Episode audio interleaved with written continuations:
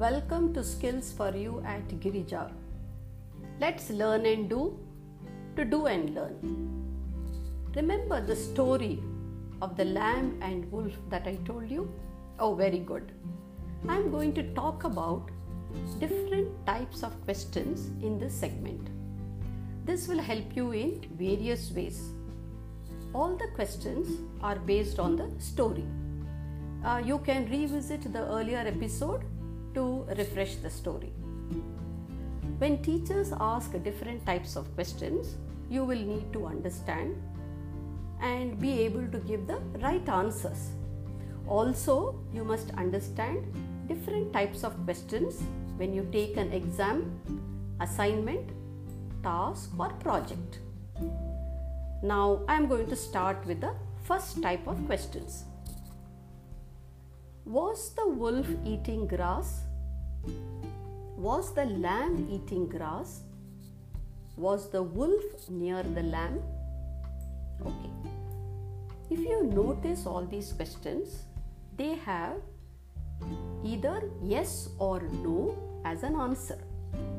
So they are called yes or no questions or closed questions. Let's take a look at the second type of questions. Listen to the questions. Who was eating sweet grass, the lamb or wolf? Who said, Don't eat me, the lamb or shepherd? Who rang the bell, the lamb or wolf? Here, if you have noticed, uh, the questions have choices, so they are called choice questions. The third type of questions. Listen to these questions carefully. What did the wolf do? Who was near the lamb? When did the shepherd come? Why did the lamb dance? Where did the lamb eat grass? Which animal did the lamb see? Okay, all these questions begin with WH. So they are called WH questions who, when, why, where, what, and which. We also have questions that begin with how, H O W. Okay, uh, are you ready for another story? I'm sure you are. But here, what I'm going to do is I'm going to narrate only the first part of the story. You listen to the story carefully and write down all the questions that come to your mind about the story that I have narrated and how it is going to move forward. Shall we begin? Right.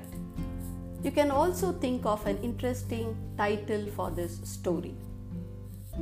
Okay, here I go. An old man lived in a village. He was one of the most unhappy people in the world. The whole village was tired of him. He was always grumpy and sad. He constantly complained and was always in a very bad mood. The longer he lived, the more wicked he was, and more poisonous were his words. People avoided him, they kept away from him because his misfortune became contagious. He created the feeling of unhappiness in others. And then something happened that surprised everyone. What do you think would have happened? Why was this old man unhappy? Think about this, frame your questions, note them down. You can drop them in the message, and I will continue with the rest of the story in my next. Meet you in my next. Until then, learn and do to do and learn.